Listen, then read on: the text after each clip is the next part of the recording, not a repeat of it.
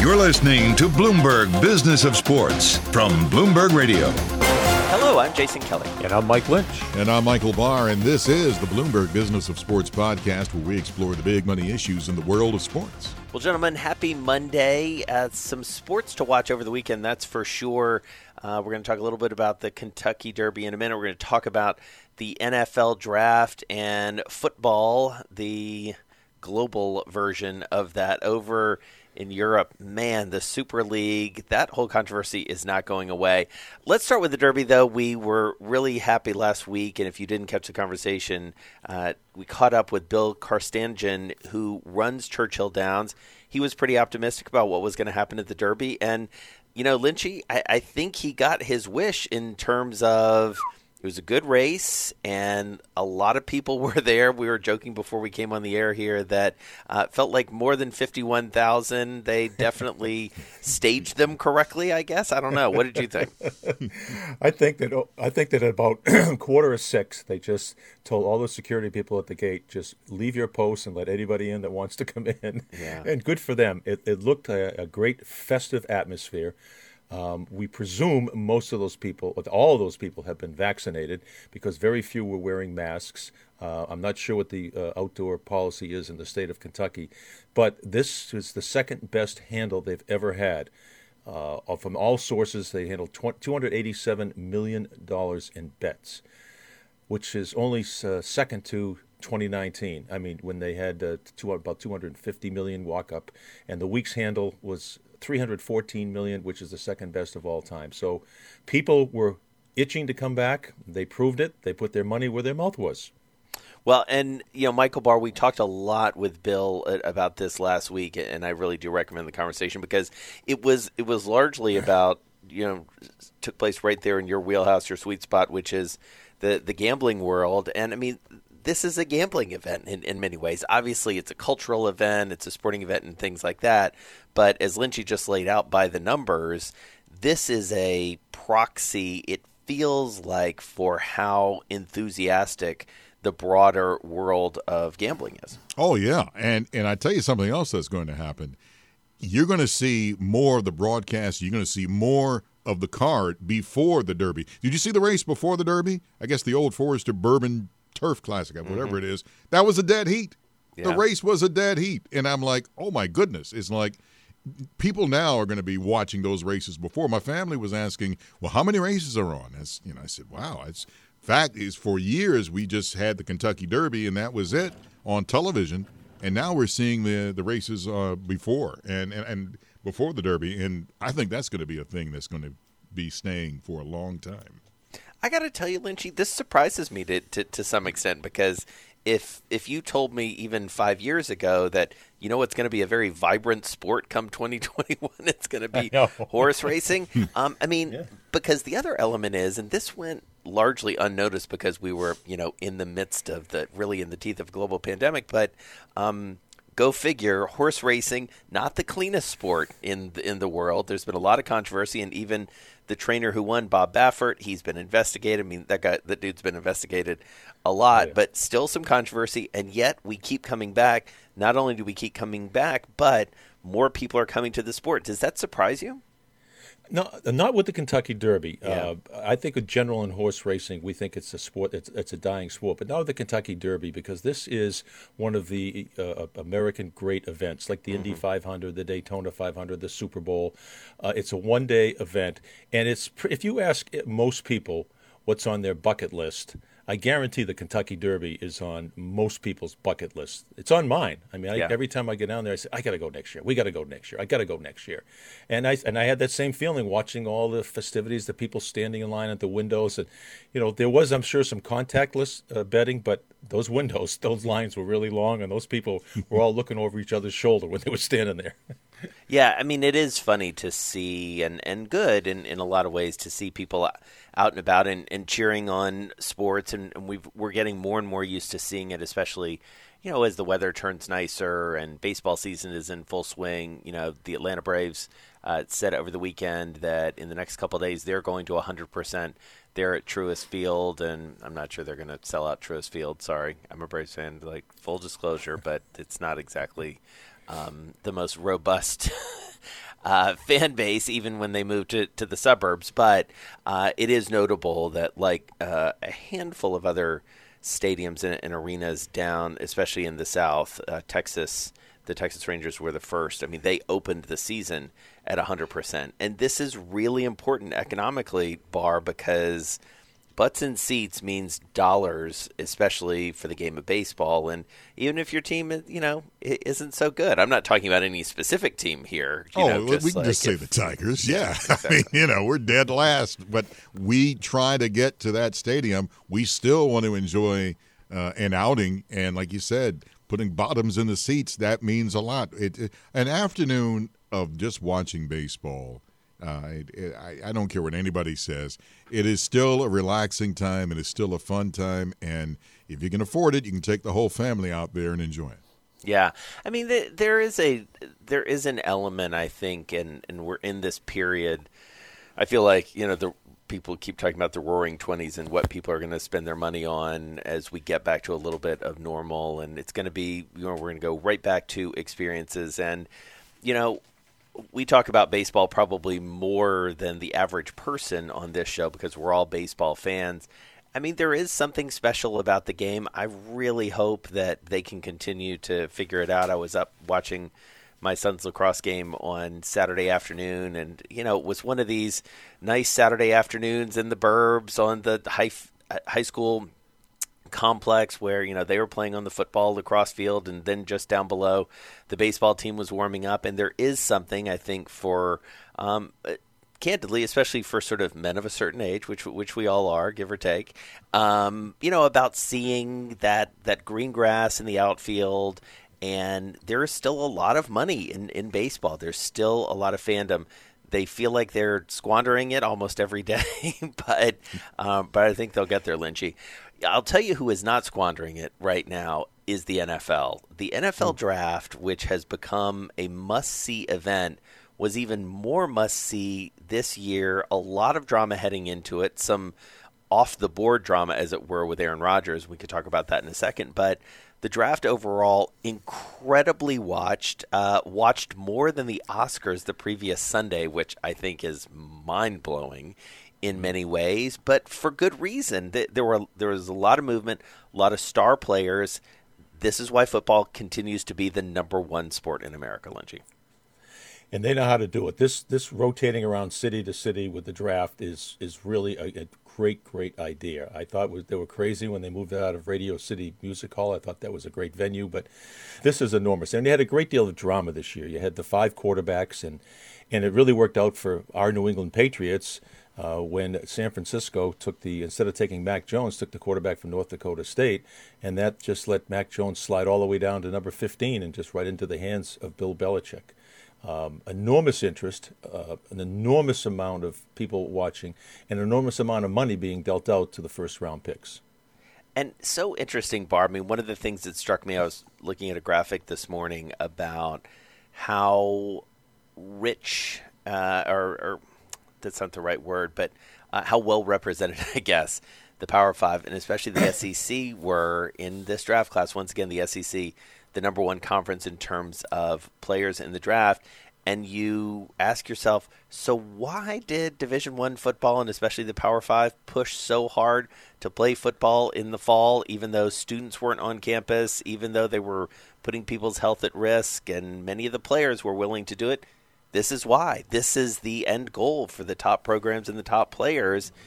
They want to go pro, and those schools they put teams on the field, and you know, not as luck would have it, but as expected, they end up getting drafted.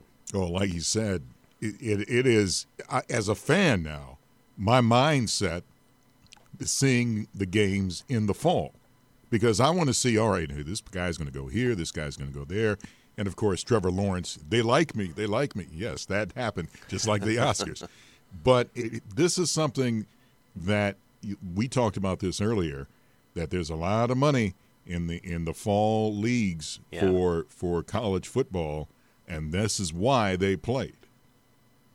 Yeah, I mean Lynchy, it just is is amazing. I, mean, I do want to do one quick beat though on um, on the Patriots, which you mentioned, because I mean I don't know. Like I look at that, and I think everybody who's not necessarily a diehard New England Patriots fan or a Bill Belichick fan just watched that unfold on Thursday night and just said, "Yep, well, we knew this was going to happen by hook or by crook. Uh, this was going to happen one way or the other." It's a big pickup in, in many ways. Uh, I'm not sure quite what it says uh, about Cam Newton, except that now they've got options. I think Cam Newton may start the season, or he may not even be on the roster by Labor Day. There's one of those two scenarios. It depends how fast Mac Jones comes along. And someone had a great line here. Everyone thought that the Patriots would have to trade up to get someone like Mac Jones, and they said Bill Belichick just sat back like Michael Corleone and says, "Here's my offer." Nothing. yeah, yeah.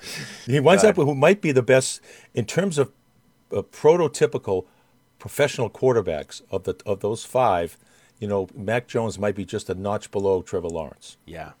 Well, I mean, I keep me honest here. I mean, there have been some comparisons to a uh, now former Patriot who was very, very successful there for, for quite some years before he took his talents to Tampa Bay. Um, uh, Mac Jones is is no joke, and he obviously has played within a very rigorous system at the University of Alabama and uh, I just it's it's pretty remarkable. Meanwhile, uh, Michael Barr, Aaron Rodgers stole at least a little bit of the pre-draft yeah. uh, publicity and buzz and all of it when he said, "I'm not really sure I want to come back to this team." Now, Green Bay is basically saying, "Too bad, you're coming back." Uh, and I was reading some stuff for the weekend that essentially says he doesn't have that strong of a hand in terms of, of really getting out of there, but notable and and I think notable insofar as we're still going to see more quarterback movement, which there is no more there's no bigger sort of economic engine in professional football than who your quarterback is, how much you're paying him, and you know what that positions you to do in the regular season and certainly the postseason. To say that Aaron Rodgers will not be back at Green Bay? No, I'm not going to say that and go out on a limb. But I will say, in order to keep peace in the valley, there's got to be a new contract coming. Yeah, yeah, because it, Aaron Rodgers obviously is is not uh, not a happy camper uh, at Green Bay, uh, and I got to say, I know I'm getting off the path here. He wasn't bad as a host on Jeopardy. True. So if he wants to just say, you know what, I'm done, you know, he, he could go off and do something like that. So it, it, it's I just wonder what Green Bay is thinking now, uh, because this all came out right at the point of the draft. Yeah. Uh, did that affect how they were going to draft, or, or what was going on? I don't know. Well, Lynchy, it's interesting too that we're seeing, and I was reading about this over the weekend as, as well. This notion that what seems to at least be trying to come to the NFL, especially when it comes to quarterbacks, is what we've seen in the NBA now for a few years. The the contracts are different, the structure of the league is different, the relationships between players and owners in the league is different, but you know, you think about what we heard from Deshaun Watson before a lot of his legal troubles came into play, what we've heard from Russell Wilson with the Seahawks, the most sacked quarterback last season, which you know is is not a good thing if you're a quarterback for sure. Um, and now Aaron Rodgers essentially kind of putting their hands up and saying, "I don't want to do this anymore." That's a lot easier to do from a running your business perspective in the NBA. It's not so easy in the NFL. No, I mean the, the Major League Baseball is the easiest place to do right. it. Uh, they the players have a lot of leverage. They don't in the National Football League. Uh, they gave up an awful lot of that the last time they had their uh, collective bargaining agreement, which I think was so might have given this up back in 2011. That's when they had all their, their different different draft slots, which is why you never see players holding out the camp because they can't hold out for any more money. It's actually slotted according to the CBA. So there's not a lot of leverage uh, with National Football League uh, players. Yeah, so we'll we'll see how this all plays out with Aaron Rodgers, but but again, if you do see more of these quarterbacks start to move around, especially these marquee quarterbacks, and also, and Lynchy, I'm I'm glad you brought it up earlier. Part of this is going to depend on the summer workouts and and what happens in this time leading up to this season in terms of whether this very robust rookie class is ready to you know start under center uh, when when the season starts. So we'll keep an eye on that. One of the issues we got to talk about, which is not going away anytime soon, clearly is the aftermath of the Super League, just the disastrous proposal that was put forth by some of the top teams in Europe. Manchester United, they are owned by the Glazers. Speaking of the Tampa Bay Buccaneers, they own that fine franchise as well. The Glazers, let's just say they've never been beloved as owners there in Manchester, and they have been the subject of many, many protests. Well, this protest over the weekend was arguably one of the biggest and most impactful that we've ever seen because it actually, for the first time, I believe, this has ever happened, they basically breached the complex and were in Old Trafford on the field, on the pitch, as it were. They had to delay the game. They had to postpone the game between Liverpool and Manchester United. These are two of the teams, uh, both owned by American ownership groups. Um, but this was really a protest, mostly uh, in this case against Manchester United.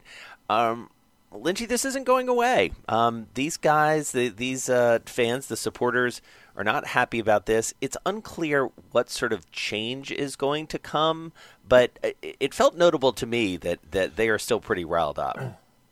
Well, they affected change with the Super League, yeah. uh, and they did it immediately.